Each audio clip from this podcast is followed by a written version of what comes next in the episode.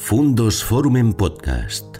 Historias y personajes que nos ayudan a comprender el mundo. ¿Qué tal amigos? ¿Cómo están? Bienvenidos a un nuevo encuentro en nuestro canal Fundos Forum.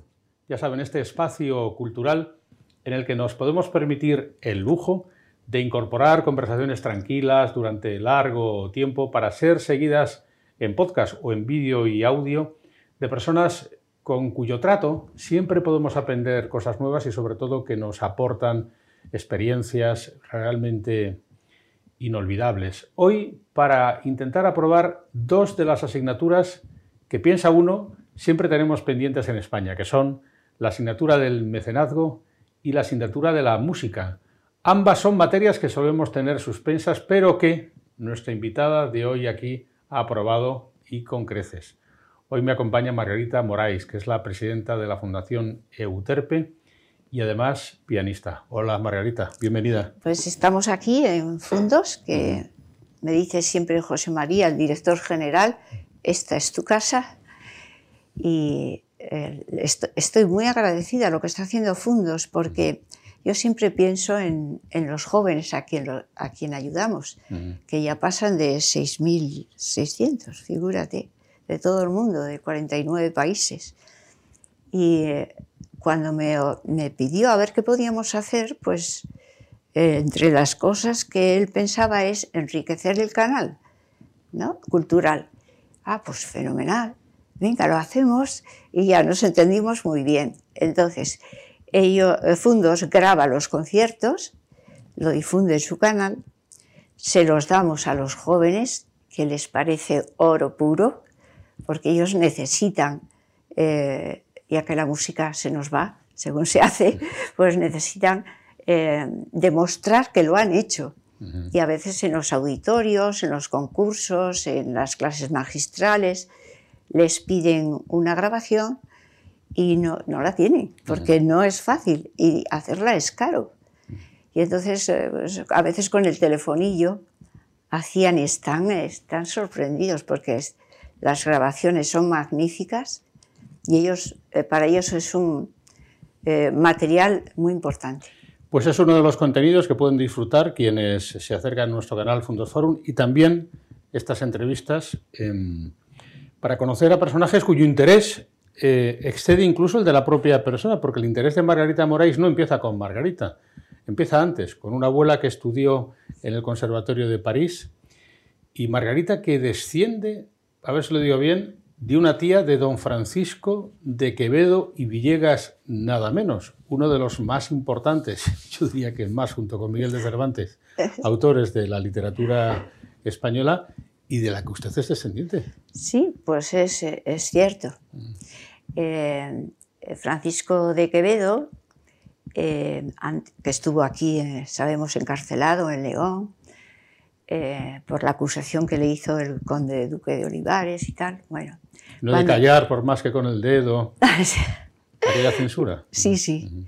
Entonces, eh, él cuando, antes de morir, dejó toda su herencia y su mayorazgo a un sobrino que él quería mucho, que era Pedro Alderete, eh, Quevedo y Villegas.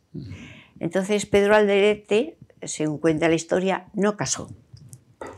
Entonces lo recibe otro descendiente que es Francisco, eh, Francisco, es que lo diga bien, eh, a Francisco Carrillo Alderete Quevedo Villegas, otro que no casó. Y entonces, al morir, se, en realidad estaba todo en su casa, en casa de este sobrino, pero mm, empezó a desaparecer, cosa que no es raro. Escritos, eh, pertenencias, hasta que una mujer también descendiente de la hermana de su padre, que es Isabel, que es la tía, ¿no? que se llamaba María de la Portilla, Quevedo y Villegas, dijo, se acabó de un puñetazo en la mesa, denunció a todos y obligó que eh, retornaran todo lo que se habían llevado de forma eh, indecente, vamos, había sido robado. Consiguió reunir mucho, no todo. Por eso de vez en cuando aparecen por ahí cosas misteriosas y ¿esto dónde habrá aparecido? Porque la familia no estaba. Entonces, eh, la última en recibir el mayorazgo fue Juana Bustamante Quevedo y Villegas, que era tatarabuela nuestra. Ella, al enfermar y, y demás, ya se había abolido la ley del mecenazgo, que obligaba al apellido, guardar, pagar, todas esas cosas, ¿no? Y entonces eh, lo repartió entre sus hijos. A la hija más pequeña, que era mi bisabuela, Amalia, le dijo, tú te llevas el baúl, un baúl de escritos.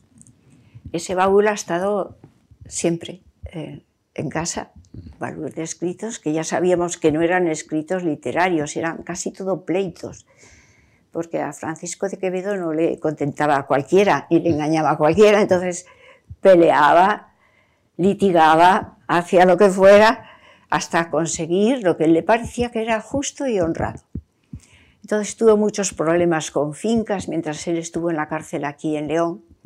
Pues muchos se apropiaron de las fincas, de casas, es un baúl lleno de esas cosas, pero es interesante porque también refleja una parte de su vida. Este baúl siempre estuvo en casa con otras cosas. Y eh, llegó el momento que una hermana de mi padre decidió arreglarlo, ordenarlo, tal, tal, tal, tal. Después eh, la familia lo vendió, no nuestra, sino de ella, lo vendió. Y ahora está en posesión de, la Fundación Francisco de Quevedo, en Villanueva de los Infantes. Está allí. Qué bien. La verdad es que son historias que corroboran esto que decimos de que no nos separa tanto tiempo del tiempo pasado. Si uno cuenta dos abuelos por siglo, para llegar a don Francisco de Quevedo con ocho abuelos lo arreglamos. Sí, ¿eh? sí, sí. De tal modo que somos más tributarios de lo que pensamos de nuestros antepasados y deberíamos aprender más de lo que lo hacemos de la, de la historia. Usted, por ejemplo, su bisabuela estudió en París, en el conservatorio también. ¿eh? Sí. ¿Y en qué medida esta tradición familiar hizo que usted se, decantara por la eh, música? La bisabuela, que era Amalia, esta que recibió el baúl, la mandaron a estudiar a París, piano. Hizo la carrera superior en el Conservatorio de París. Luego, eh, su hija, Margarita, que es mi abuela, que por eso me llamo así, hizo también la carrera de piano. Y eh, de hecho, el piano en, las que, en el que ellas estudiaron está en nuestra sala de Euterpe. Es de 1820. Es un piano de mesa inglés que habría que arreglarle técnicamente porque los, los macillos están estropeados, las cuerdas falta alguna, pero la restauración que tiene que ser a mano y única, porque era como se hacían entonces los instrumentos, le llaman el piano de Beethoven. Todas las composiciones de Beethoven se pueden tocar en ese piano por la extensión. Luego la extensión se fue alargando, más teclas, más teclas, pero Beethoven usó ese piano. Bueno, no este, sino ese tamaño de teclas. que estaban haciendo en ese momento y que era la moda. Era la moda. Era la moda que venía de Alemania y. Sí. Y usted em, se fue a estudiar a Roma. Sí. Yo hice la carrera de piano por amor. Mi padre, eh, eh, somos doce hermanos, siete chicas, y mi padre tenía el recuerdo de su madre tocando el piano, no había tocadiscos, no había nada. y entonces su madre era la que hacía, diríamos, de, de músico en las fiestas de casa o enseñar a los hijos a escuchar música o esas cosas. Entonces mi padre tenía ese recuerdo y decía, las chicas tienen que estudiar piano en aquel entonces, ¿no? Mm. Entonces todas estudiaron, pero yo solo terminé la carrera y al entrar en, en las Carmelitas de la Caridad se le ocurrió a la superiora general eh, mandarme a Roma al Instituto de Música Sacra, que entonces era una cosa muy súper gloriosa. Grandes maestros, alumnos de todas las razas y colores. Y la iglesia cuidaba, como ha cuidado, luego podemos hablar esto, que la música en las catedrales, en las iglesias o donde fuera, tuvieras un puesto esencial. Mm. ¿no? Como has dicho tú antes, comentando en privado, que es San Agustín, es lo que decía, ¿no? Aunque seas ronco, aunque se te quiebre la voz, tú canta, porque a Dios no le importa que desafines. A Dios lo que le importa es el corazón. Entonces siempre, ah, bueno, ahí estudié, me encontré al principio muy despistada, había terminado la carrera, pero de aquellas formas muy gloriosas, pero poco científicas que hacíamos en España aquellos años, ¿no? Entonces me encontré con maestros que yo no salía de mi asombro. Las cosas que sabían, cómo enseñaban, lo cariñosos que eran, los cercanos, lo cercanos que eran. Y aprendí, pues, estudié piano, estudié órgano, composición con el maestro Renzi, el, piano con el maestro Aprea, que, que de ahí le conozco y viene todos los años a León. Eh, canto gregoriano con el padre Cardín, que descubrió toda la escritura del gregoriano, que fue, a mí es un entusiasmo, porque yo no sabía. Por más que miraba en libros, no me explicaba nadie cómo empezó la escritura musical. Y lo aprendí allí, a mí eso me pareció. Y lo enseño siempre, porque me parece una cosa fascinante. Eh, el padre Cardín, el padre eh, eh, Barata, todos canto, con Homero, me, me enseñaron a cantar, a impostar la voz, a sacar la voz bien. Bueno, era una formación muy completa. Mucho estudio, mucho trabajo, porque además no sabía si iba a estar un año, dos, tres, cuatro. Y entonces yo lo quería aprender todo. Tenía vocación de enseñanza, siempre he tenido, siempre me ha gustado. Y yo lo único que pensaba es enseñar bien, no de aquella manera que yo había aprendido con los medios que los profesores tenían. Y disfruté muchísimo, muchísimo. Los profesores me quisieron también porque yo era alumna siempre sonriente, siempre corriendo, siempre queriendo hacer todo, siempre colaborando. No, sé, era muy feliz allí y entonces ellos me llamaban para todo, eh, todo les gustaba lo que hacía. Usted se hizo también, como ha comentado, como yo también adelanté, usted se hizo religiosa. Sí. Lo cual le ha permitido compatibilizar esta triple tarea de su vocación de carácter religioso, de su vocación musical, pero también su vocación que encomiásticamente yo antes decía que está vinculado con la filantropía y con el mecenazgo, intentar poner instrumentos que permitan aflorar los, los talentos. Vamos a empezar por esto último, Margarita, porque siempre decimos, en Centro Europa, el antiguo imperio prusiano, austrohúngaro, etc., eh, allí los gobernantes eh, tenían mucho amor por la música, consideraban que era parte de su gobierno y a la gente le gustaba eh, la música en todas sus manifestaciones. ¿Por qué en España siempre hemos ido detrás en esto? Bueno, yo creo que hay un problema, yo pienso, ¿no?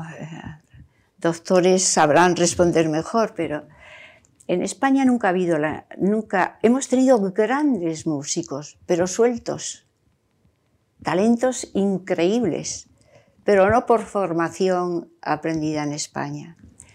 En España siempre ha faltado la música en la escuela.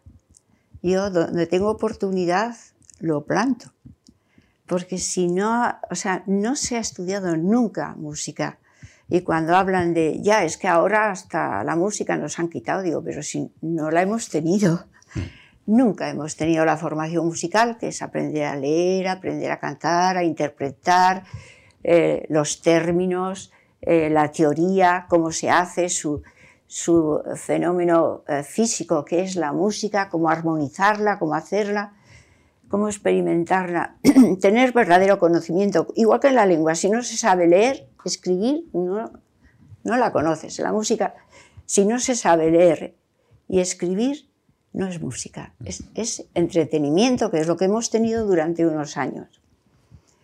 Hay grandes pedagogos, pero no tienen entrada en los colegios ni en las escuelas porque eh, las subvenciones no contemplan estudiar música.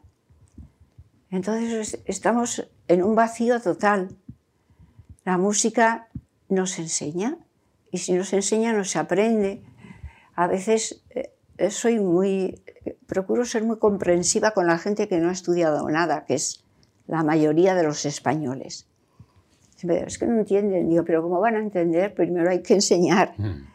No se ha hecho, no os asustéis si se aplaude fuera de tiempo, si se hay que dejar, eh, dejar la, normalidad de lo que tenemos y mientras que no cambiemos y se ponga la música en la escuela con un horario de cuatro horas, Kodali lo puso hasta siete horas a la semana.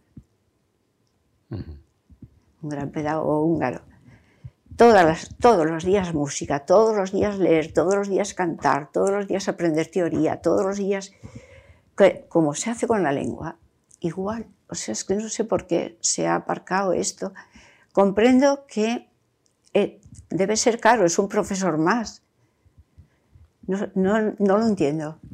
La verdad es que esta carencia, que no es de ahora, sino que proviene, yo diría que incluso hasta desde el siglo XIX, quizá tuviera que ver con ese rechazo inveterado que teníamos hacia lo europeo, hacia lo que venía de fuera, vete tú a saber. Eso hace más importante fundaciones como Euterpe, que son las que de alguna manera tratan de mitigar las dificultades que tienen quienes quieren tener acceso a la música como oyentes o desde un punto de vista profesional. Háblenos, aunque sea brevemente, Margarita, para quien no lo conozca, de qué es Euterpe ¿Y cómo se les ocurrió, o se le ocurrió a ustedes poner en marcha esto? el nombre es de una de las diosas de la música. Sí, dedicada a cuidar la música, la armonía, la sonrisa, la, paz. Esta musa, que lo elegimos por ser un nombre conocido entre los músicos. Y para que no fuera nada personalizado. Una cosa, bueno. Entonces, empezamos a hacer cursos para alumnos que no fueran de la escuela de música que tenemos en el colegio Nuestra Señora del Carmen. Había ya pianistas cuando, cuando después de cinco y seis años empiezas a ver el fruto de un trabajo que está bien hecho y empiezas a ver niños y niñas que sobresalen y hacen ya unas cosas maravillosas. Empezamos a hacer cursos. Recuerdo que el primero que vino fue eh, Joaquín Achucarro. Y vinieron alumnos, claro, una persona tan conocida y querida de muchos lugares de España y extranjero. Entonces, lo que se acercaban a mí pensando que yo tenía poder para organizar conciertos, yo, no tengo nada, no, solo, ah, por favor, una sala, una sala, digo, pero las cajas de ahorros, no, pero entonces tenían, estaban bien equipadas, ¿no? Y no, pero es que tenemos que presentar y no, no nos conocen y tal. Y se nos ocurrió en uno de nuestros colegios, que tenemos dos aquí, eh, un lugar que estaba lleno de pupitres, sillas viejas. Bueno, aquí podemos hacer una sala. Entonces tuvimos una ayuda económica para poderla hacer privada, vamos. Para poder hacer la sala, adecentarla, poner butacas, un buen piano y eh, sorpresa. El primero que vino fue de Moscú. No se me olvidará. Andrés Chico. Em, no sabía que, Dios mío, lo acabamos de poner en internet. Y no hemos dejado, no hemos dejado de recibir músicos de todo el mundo. Por lo cual, Dios mío, digo, esto era una necesidad de verdad.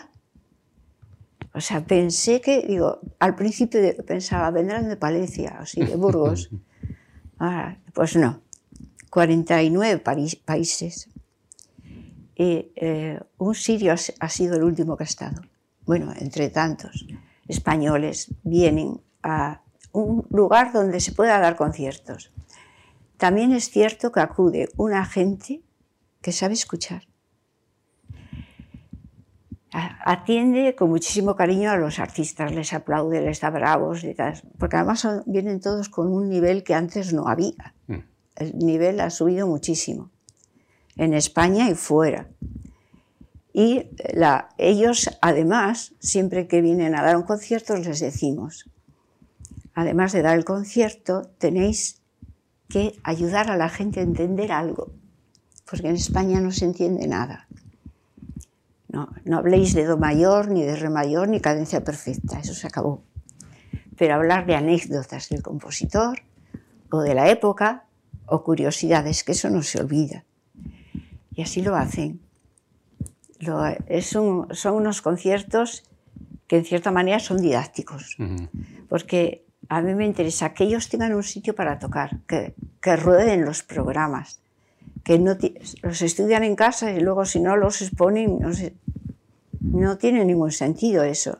Y usted con esta tarea, eh, Margarita, ya nota que hay, por decir, una generación euterpe de músicos que han ido surgiendo al amparo de esta eh, fundación y que luego han iniciado su carrera profesional, aunque sea de modo Sí, sí, alumnos tenemos en diferentes conservatorios de España, eh, dando clases ya, alumnos que han estudiado en la escuela y que han hecho oposiciones, han sacado las oposiciones muy bien.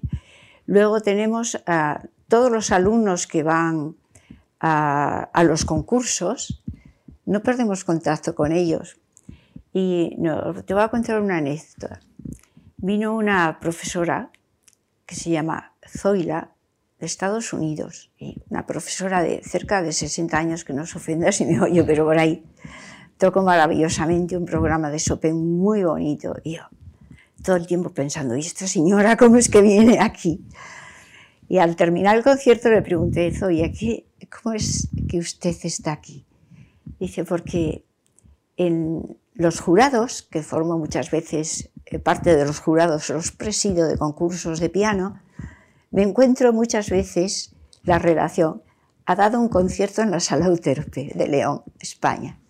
Otro. Ha estado en la Sala Uterpe de León, España. Y dice, venía a, Europa a dar unos conciertos, no en España, y dice, no paso por España sin ir a León a la Sala Euterpe. Qué bien.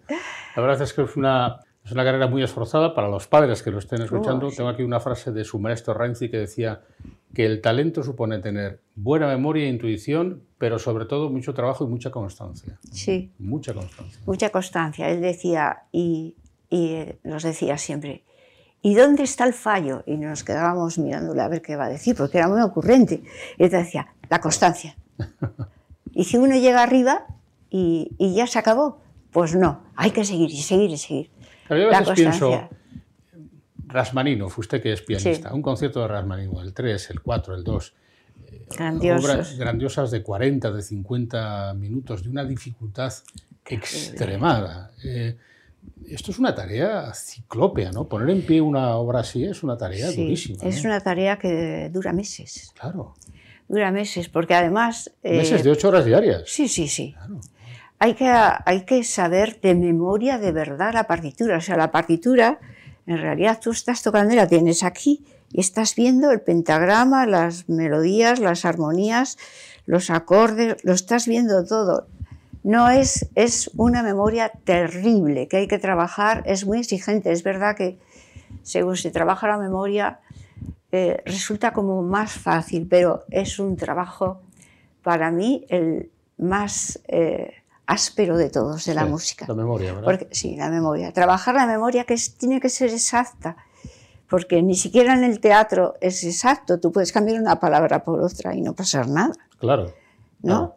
Sobre todo cuando estás interpretando con una orquesta detrás. Sí, sí, claro, claro, claro. No, es que, eh, o sea, de ti dependen 70 músicos. Claro. No puedes permitirte nada, tienes que saber todo. Eso es un trabajo muy duro que la gente lo desconoce. Algunos piensan que estudian de, que de, oído, dicen. Sí. ¿Cuál es el, pianista más importante de la historia, Margarita? Uy, eh, no te sabría decir quién, porque eh, eh, no sé. O sea, mira, yo, lo oye grabado y. Sí, no, el pianista, diríamos. O la pianista. Sí, bueno, si vamos a. La pianista es Alicia de la Rocha. Alicia de la Rocha. Vale, pero pianista en el mundo que haya cambiado mucho la técnica mm. es Lis. Lis ha cambiado, Frank Lis, diríamos que todavía se le estudia. Mm.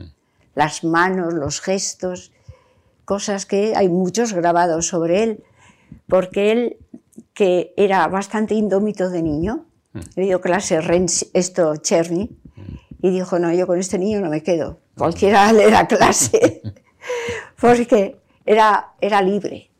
Dijo, Cherny, como no te sometas, y le echó. Y al poco tiempo volvió con su padre. Y fue un alumno disciplinado. Y así enseñó a sus alumnos y la escuela de Elise es muy famosa y todas las obras de Elise es una obras que tienen que estudiar todos los músicos porque tienen dificultades de todo tipo. Pero bueno, eso por decir así algunos músicos grandes, muy grandes. Y como autor, eh, ¿con cuál? Rasmanino, por ejemplo, podría ser uno de sus favoritos, Beethoven. Me encanta. Mm. si, si vas a preguntarme un favorito, es Juan Sebastián Bach. Bach. Va, que es como una mina que no se acaba nunca. O sea, terminas de estudiar y dices, pero si me ha, se me ha pasado esto y se me ha pasado esto otro. Vuelves a estudiar, eh, metes eso en el cerebro y dices, y esto ya se me olvidó. O sea, es una cosa increíble, de tal perfección que tiene. Pero Rachmanino es increíble, es increíble. Y además es un músico realmente sí, nacionalista, sí, romántico, sí, lo tiene todo, porque tiene una musicalidad preciosa y una armonía muy original y es muy romántico a la vez y tiene todo. Y tiene el drama, tiene el, drama. de haber sido eh, ruso, luego forzadamente soviético. Soviético, sí. La historia del siglo XX, pero usted me ha suscitado. Volvamos a Bach que a veces también nos sirve como ejemplo, porque claro, a veces decimos la Catedral de Notre Dame, eh, las pirámides de Egipto, eh, San Pedro de Roma y Bach. Es, es un fenómeno. en la cultura occidental, un hombre de una producción inagotable. Eh, bueno, todo el trabajo de Bach es que es imposible de recopilarlo de un modo sistemático en una vida humana, es decir, es prácticamente no, no, es imposible. La integral de Bach es una barbaridad. Es imposible, además, un hombre tan reflexivo, tan serio en su trabajo. Padre de familia, por Padre de familia, sí, por dos veces casado, se murió su primera mujer, María, Ana Magdalena fue una delicia de mujer. Bueno, y él siempre decía a los alumnos, decía, maestro, ¿es usted? Porque es que improvisaba, componía de momento para los alumnos, porque entonces las partituras eran así, ¿no? Y, eh, dice que siempre se enfadaba y que les apretaban el hombro. Si trabajas como yo trabajo, llegarás a ser como yo y más. Porque era un hombre incansable con, con todo, porque... Y luego lo más, muy importante es que Bach es como que remató el contrapunto. El contrapunto es una cosa muy complicada de, tocar, de entender. De hecho, los alumnos no quieren estudiarlo porque es, es como esclavo de, una, de una perfección absoluta, ¿no? Prefieren tocar Beethoven o Rachmaninoff o que va, va, es tremendo, es exigente, pero nos ha dejado referencia para el mundo entero. En eso la carrera musical, Margarita, puede tener una cierta concomitancia con lo que le pasa a veces, por ejemplo, a los y las gimnastas jóvenes, que a veces ocurre que tienen una quiebra de carácter intelectual porque saben que esa práctica es tan tan exigente que en ocasiones les priva de una vida normal. Es decir, que es, eh, ser un músico excelente con ciertos compositores tiene esa complicación que tienes que dedicarle toda tu vida y a veces tienes una vida un tanto eh, marginal. Marginal, pues porque es muy, muy exigente. Sí, sobre todo en el piano, porque los instrumentistas de cuerda y viento, de, eh, tienen la compensación de tocar con otros, en cuartetos, en tríos, en octetos como el que hemos tenido, el octeto de Momentum, o en orquestas juveniles, orquestas ya profesionales. Pero el pianista es siempre solista. Claro. Entonces el pianista está estudiando solo y si no le, si no le llaman para que dé un concierto solo, porque bueno, si es con un trío o un cuarteto también se hace, pero lo que les gusta es tocar solos o un concierto con orquesta solo, no hay forma de que salga. Sigue estudiando solo, en casa. Por seguir con Bach un momento, porque me lo ha suscitado usted y tiene tantas aristas, Bach en su casa de Leipzig vivía enfrente de la iglesia en la que trabajaba. Y la mayor parte de su producción tuvo lugar justamente para esa, para esa iglesia. religioso. Que, por cierto, era cristiana, pero no era católica. Era protestante. Eso es. ¿En qué medida la Iglesia fue en su momento motor de la música, la Iglesia católica, y ahora ha podido dejar de serlo desde que llegaron las guitarras y los cánticos? Mira, te, voy a contar que o sea, la Iglesia siempre ha estado preocupada por la música en la liturgia. Siempre, siempre. Y eh, de tal manera que eh, o sea, se hizo una recopilación de cantos pero era de memoria, no había forma de escribirlo. Además, está así escrito, como la música nunca se podrá escribir, decían, ¿no? Pues todo era de memoria. estos cantores iban a esta otra iglesia, se compraban cantores con toda la familia, se iban de acá para allá, porque sabían más repertorio, porque tal. O sea, era un intercambio de cantores que pasaban por todas las catedrales, las iglesias, los conventos, porque no había forma, además lo tenían claro, claro, estaban segurísimos, ya esto siempre va a ser así. Y aquí que llegó el año 860, en el monasterio de San Galo, en Suiza, que unos monjes discurrieron, hoy no podemos estar así, porque esto cómo va a ser. Vamos a hacer, por lo menos cogiendo rasgos de la escritura alfabética, hacer algo que nos oriente. Y entonces cogieron la interrogación, la admiración, los puntos suspensivos, los guiones, los dos puntos, el signo de la ñ, todo lo que no era letra. Y empezaron a hacer rasgos, rasgos que si tú los ves dices, oye, son, es natural. Se hacían dos, había que subir dos notas, hacían como se escribe, ¿no? Si tenían que bajar dos notas, esto era el pes. Si tenían que bajar dos notas, una clivis, o sea, seguían el movimiento de la mano. Tienen que hacer tres notas, subir y bajar, empezar por abajo, subir y bajar. Entonces, Empezaban por abajo, suben y bajan. Entonces, eso, los copistas, bueno, fue un boom. Ese es un invento del año 860 que llegó hasta nuestra catedral. Cuando dicen nuestra catedral no se puede leer, digo, sí, se puede leer todo, lo que no se sabe son las notas, porque claro, si el copista tenía buen humor y subía, no sabía si era do, re o do, fa, ¿sabes? Pero sí eran orientativos sí orientaban y recordaban, aquí acuérdate que tienes que grabar. O sea, era, no era nada definido, pero eran orientativos, sobre todo en la forma de cómo tienen que cantar. Por ejemplo, ese pez que subía dos, si el, al subir tú haces una, un episema ahí, una raya, quería decir, sostén un poquito más esa nota. O sea, era todo descriptivo, pero no se sabía qué notas eran. Entonces esto llegó hasta el siglo XI, así. El invento de, era el invento máximo que se había llegado. Y ya decían que se podía escribir la música, pero no es verdad. Entonces estos son los neumas antiguos. 860 en San Monasterio de San Galo. Se corren por el mundo entero, como ya la invención de la música. Llega Guido de Arezzo en el siglo XI y dice, pero yo no sé qué notas son. ¿Y cómo enseño yo esto? Vamos a poner una raya para que el copista no se suba ni se baje, depende del humor que tenga el día. Vamos a poner dos, a ver si le orienta mejor, una de un color, otra de otro. Llega un momento que las líneas se comían los puntos. Si tenías que escribir sobre una línea, había notas que no, podías, o sea, había signos paleográficos que no tenían ningún, no, valían para nada ahí en las líneas. Entonces Guido de Arezzo empieza a engordarlas. Empieza, las notas. Las notas y las hace cuadradas, que es como ha llegado todo el canto gregoriano hasta nuestros días. Para evitar que se confundan con las líneas del pentagrama, que todavía no eran cinco.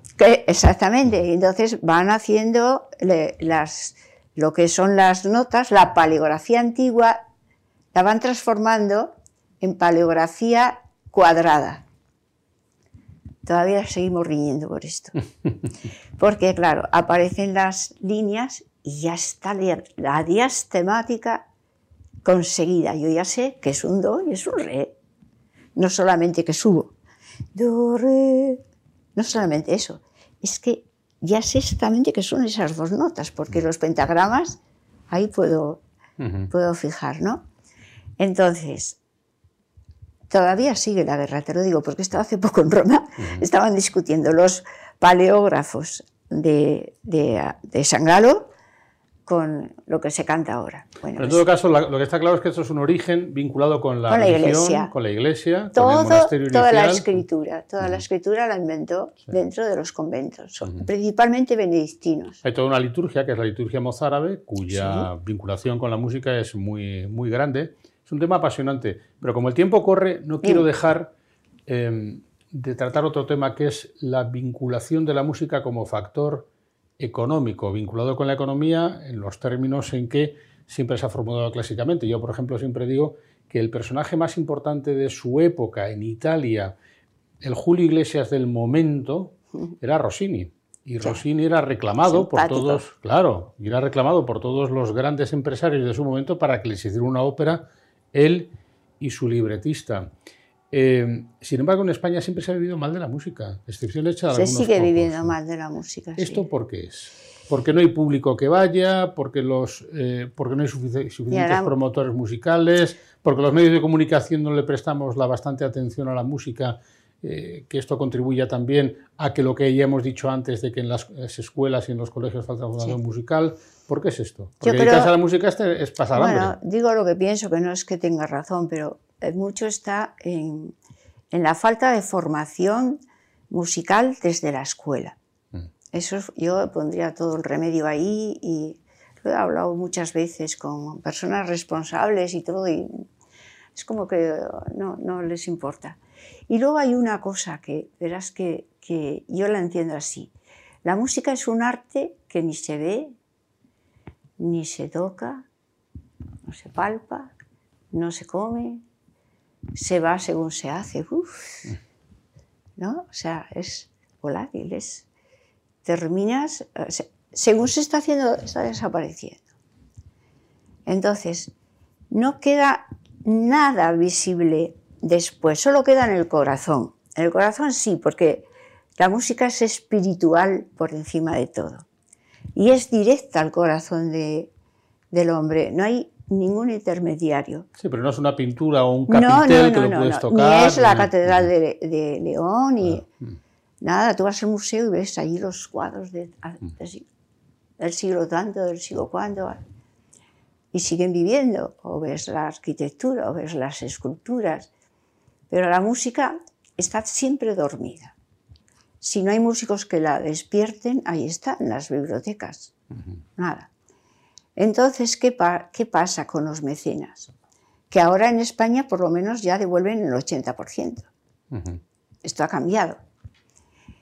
Pero no hay, no, queda nada de la música. O sea, tú donas para que se haga una ópera y luego ¿qué? ¿Dónde está? Claro. No está. O sea, y recuerdo al maestro Aprea, que es el que viene todos los años, cuando fue director del Teatro de la Ópera de Palvich, él decía que allí, lo, y Millardi decía, y Millardi vengono, tutti insieme, tú vas a una cantidad de dinero, pero a continuación tú tienes que poner un monolito, una escultura, diciendo, este teatro de la ópera está patrocinado por este. Llega un momento que ya no saben dónde meterlas, pero lo tienes que poner.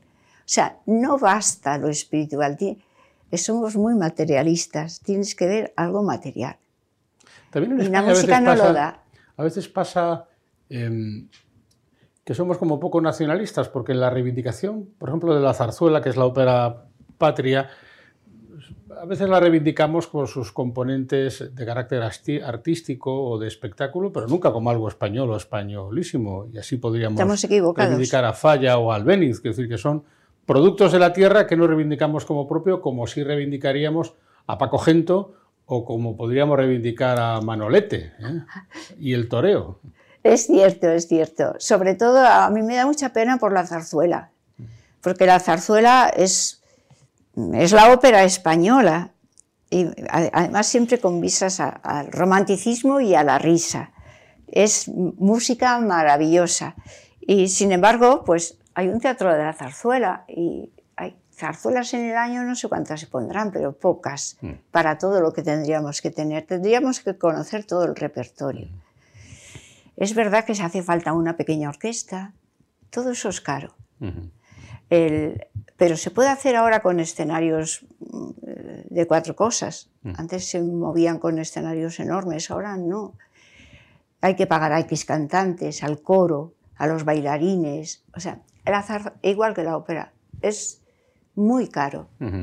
Y entonces, pues, no sé, no, puede ser que sea eso un motivo, no lo sé, pero defendemos poco lo español. Claro, Eso claro, hay un componente nacionalista a veces en Sí. eso que, eh, claro, como, como- como- como no sé quién escuchaba, no sé qué compositor le daban ganas de, invadir Polonia. Sí. Pues es igual, ¿eh? A veces esa falta de, efectivamente, esa falta de...